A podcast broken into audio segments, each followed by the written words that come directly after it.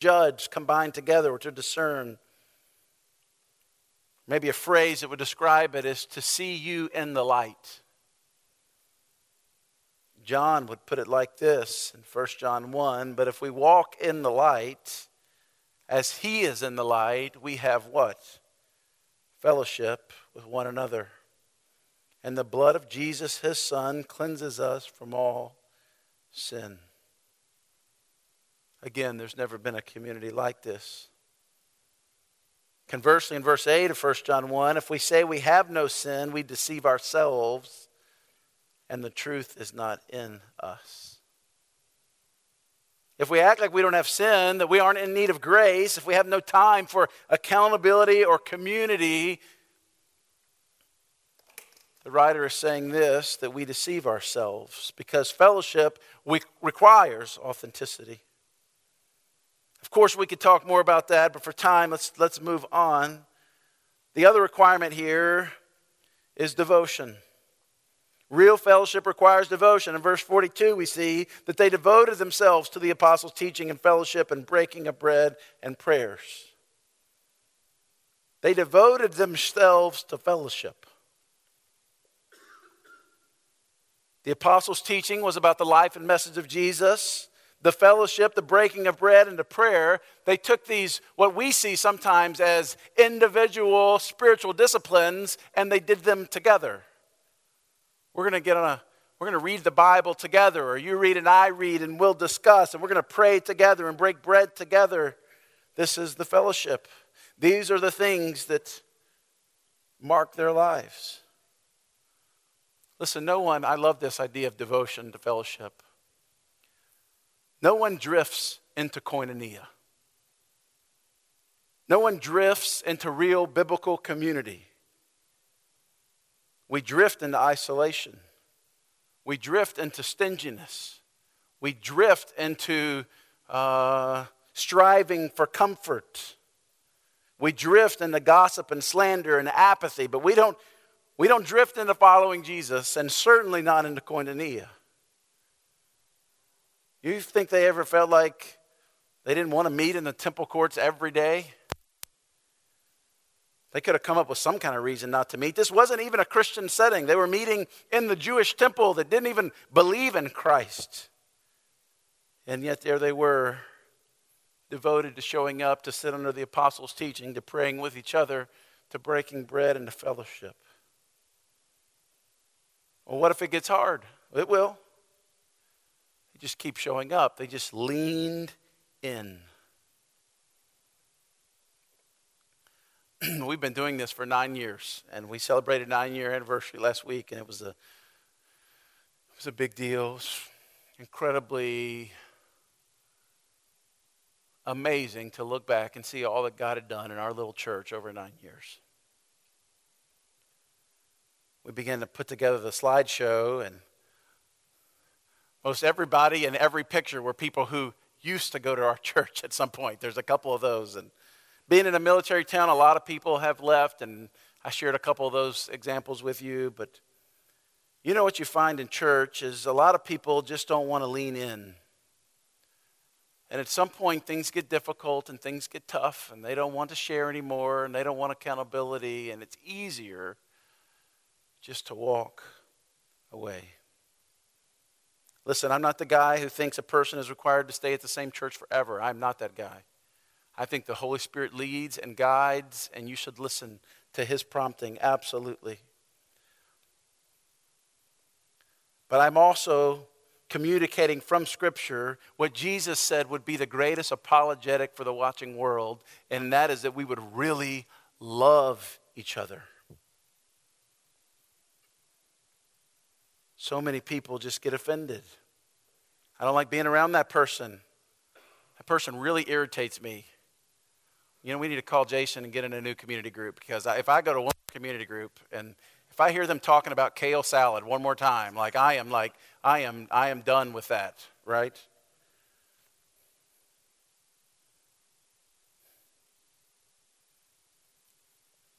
People mistake being uncomfortable with grieving the Holy Spirit we sit down and lovingly say, hey, man, It's not time to leave, it's time to lean in, to press in, to have a conversation, to bring restoration. And once that's restored, God might be leading you somewhere else, but don't, don't leave with the fractured relationship. I love this in Hebrews 13, verse 1. ESV says, Let brotherly love continue. The NIV translation, I like it. It kind of describes a little better. better. It says, Keep on loving one another as brothers and sisters. Keep on loving. As if, as if, it's, as, this, as if you're not going to want to. Here's the warning from the author of the book of Hebrews I want you to keep on loving. Listen, I'm not sure if you knew it or not. Some of you might be new to the faith, but Christians can be some of the neediest and suckiest people in the world. No kidding. When I first told my dad I was surrendering ministry, he gave me a preaching tape by a guy named Ron Dunn, and the tape was called Sheep Bite. I listened to it and disregarded most of it, and now I go back to it once a year just to remember that that is so true. Christians they're self righteous, they're mean spirited, they're proud, hard to love, and that's just me. Who knows what else is going on in your life, right? This is why we decide, designed our missional communities or community groups to be geographical and not based on affinity, because it's just something so powerful about getting people at different stages of life and different backgrounds together in a living room and being authentic and real with each other inviting us to be with people we wouldn't naturally choose. And that's what Jesus did. he didn't just go pick, right, the A team. No, he picked these people from all over the place. Matthew was a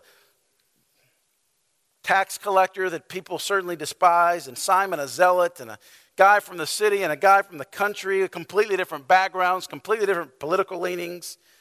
It'd be like trying to start a new church, and to build your launch team, you're going to get a couple Trump loving Republicans and some never Trump Democrats and some Green Party, Save the Earth people, and then you're going to throw in a few communists. And then it's just going to almost describe, right, what Jesus did when he called his disciples together. No wonder they were fighting each other all the time, right? Isn't it amazing that those are the people? Jesus says, Listen, I'm going to get this ragtag group together that all hate each other. And they're going to literally change the world because of their radical love for each other. You would have said, No way, man. There's no way those two people are ever going to love each other. Jesus says to them, after this incredible display of service and washing their feet, a new commandment I have given to you that you love one another. Jesus knew something that we often forget. It wasn't them digging deep to try harder to love. No, it was the supernatural love of God flowing through their hearts that was changing them from the inside out. Something you got to be devoted to, got to be intentional about. You got to lean in. Can I encourage you? from my heart today when things get tough, you lean in. When people offend you, you lean in. When you don't understand, you lean in. When you get the cold shoulder, you lean in. But not just those things, not just authenticity and sharing. Again, we could probably list a longer list here, but something else we see in the text is this idea of sharing. Real fellowship requires a posture of sharing. This culture knew extreme poverty, imprisonment, persecution, starvation, exposure, all issues that were really common in the day. And there arose a community in the midst of it that looked so different. We have letters written by some of the emperors questioning this group called the, the followers of the way, wondering what on earth is going on with them that they would love people to such a degree. It was so compelling. These Christians would see a need, liquidate what they have, and share with those who are lacking.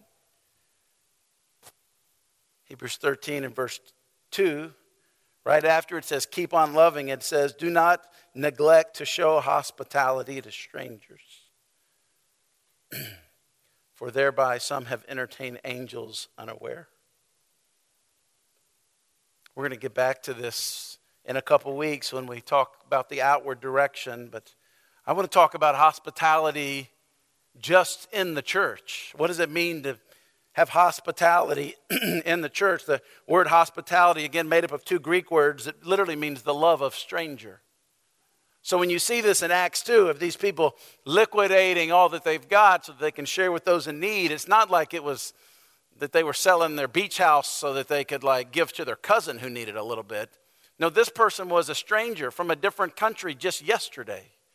And God had miraculously saved them, and now they're at the table and they have legitimate needs.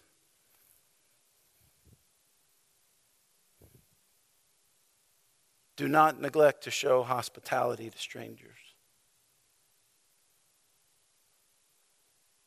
So they shared. They shared their resources. It says in verse 45, and they were selling their possessions and belongings and distributing their proceeds to all as any had need. I think we get that. Our most valuable commodity is not our resources, the things in our bank, the stuff in our garage. Our probably most valuable commodity is our time. They certainly shared that. They shared their lives.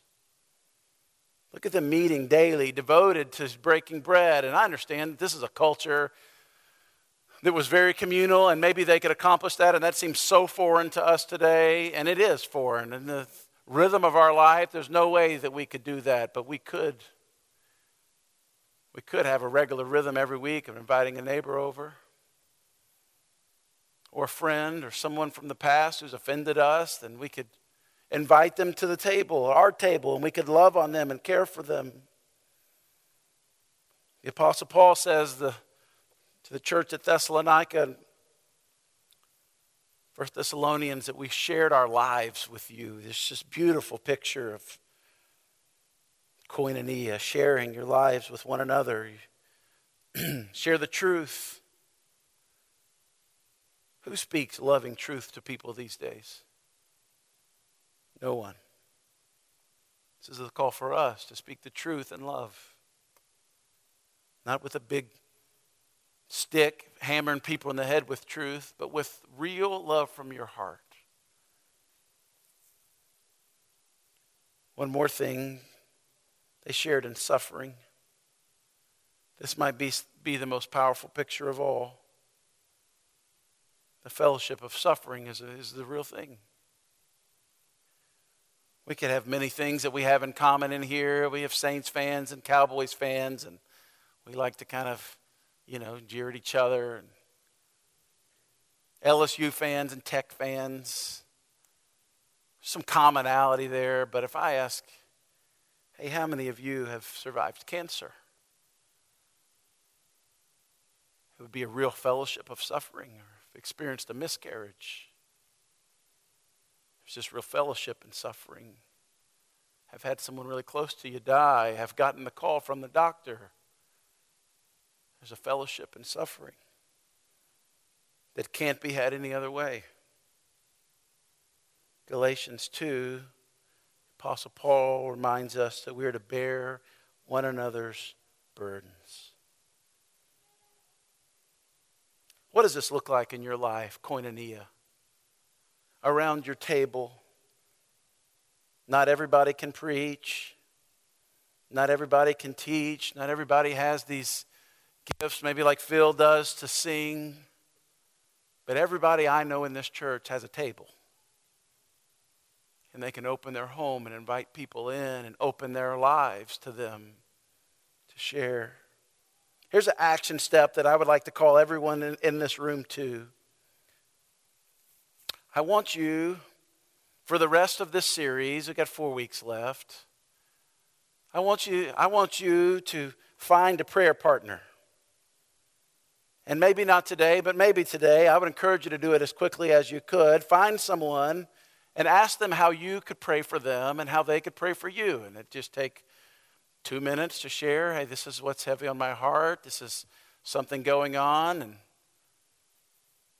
and then tell them that you would commit to pray for them every day for the rest of the series. For a month, for 30 days, you're going to pray for this person every day. And you can text them and get updates of how, how to pray specifically, or just talk to them once a week when you all gather here. Hey, man, what can I pray for this week? There's something so powerful in that question How can I pray for you? Now, this could be a family member or someone from your community group or missional community, someone from a discipleship huddle, a coworker, a friend, a spouse. It could be anybody. Just find someone, ask them how you can pray for them, and then commit to praying for them every day for the next month. I think that's a really big step of faith when it comes to seeing koinonia developed in our lives. Now, listen, this will be impossible for you to do, to live this kind of koinonia life, this Jesus way of life, without Jesus working inside of you. I was talking to someone this week who had been had walked through some pretty difficult circumstances that got really mad at God and just kind of shut him out. That's something a lot of people are tempted to do. There's this picture in Revelation 3, I love it. It says in Revelation 3 and verse 30, Jesus speaking, Behold, I stand at the door and knock. If anyone hears my voice and opens the door, I will come in and eat with him and he with me.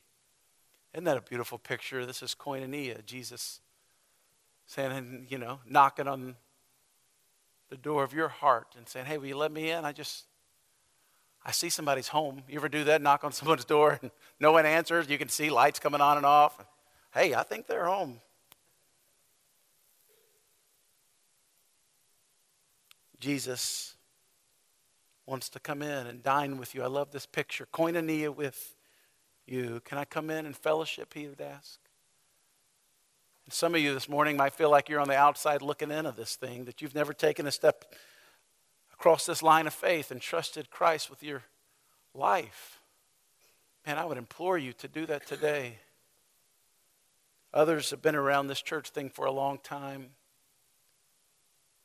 You know what I mean when I say church people are some of the neediest and suckiest people. You've been so hurt before. And it's so easier just to say, you know what, forget them. I'm going to keep showing up, but I'm not letting anyone know what's really going on in my heart again. You're withering away, and the invitation this morning from Jesus as he knocks on the door of your heart is, hey, can I come in? I'm going to pray for us, and we're going to take communion here in a minute. But as I pray aloud, I'd encourage you to pray silently right where you're at. Would you ask the God of the Bible, the God of creation, seen in the person of Jesus, would you ask Jesus what step of faith that he's asking you to take today? Maybe it's a step of confession. If you need to find someone and ask for forgiveness, maybe someone's already asked you for forgiveness and you've been withholding it. You need to extend it freely. Maybe, as I spoke before, it's this step into the family of God. This is a step that you feel the Holy Spirit leading you to take today. Something inside your heart, you know that this is the step for you. I encourage you to take that step today.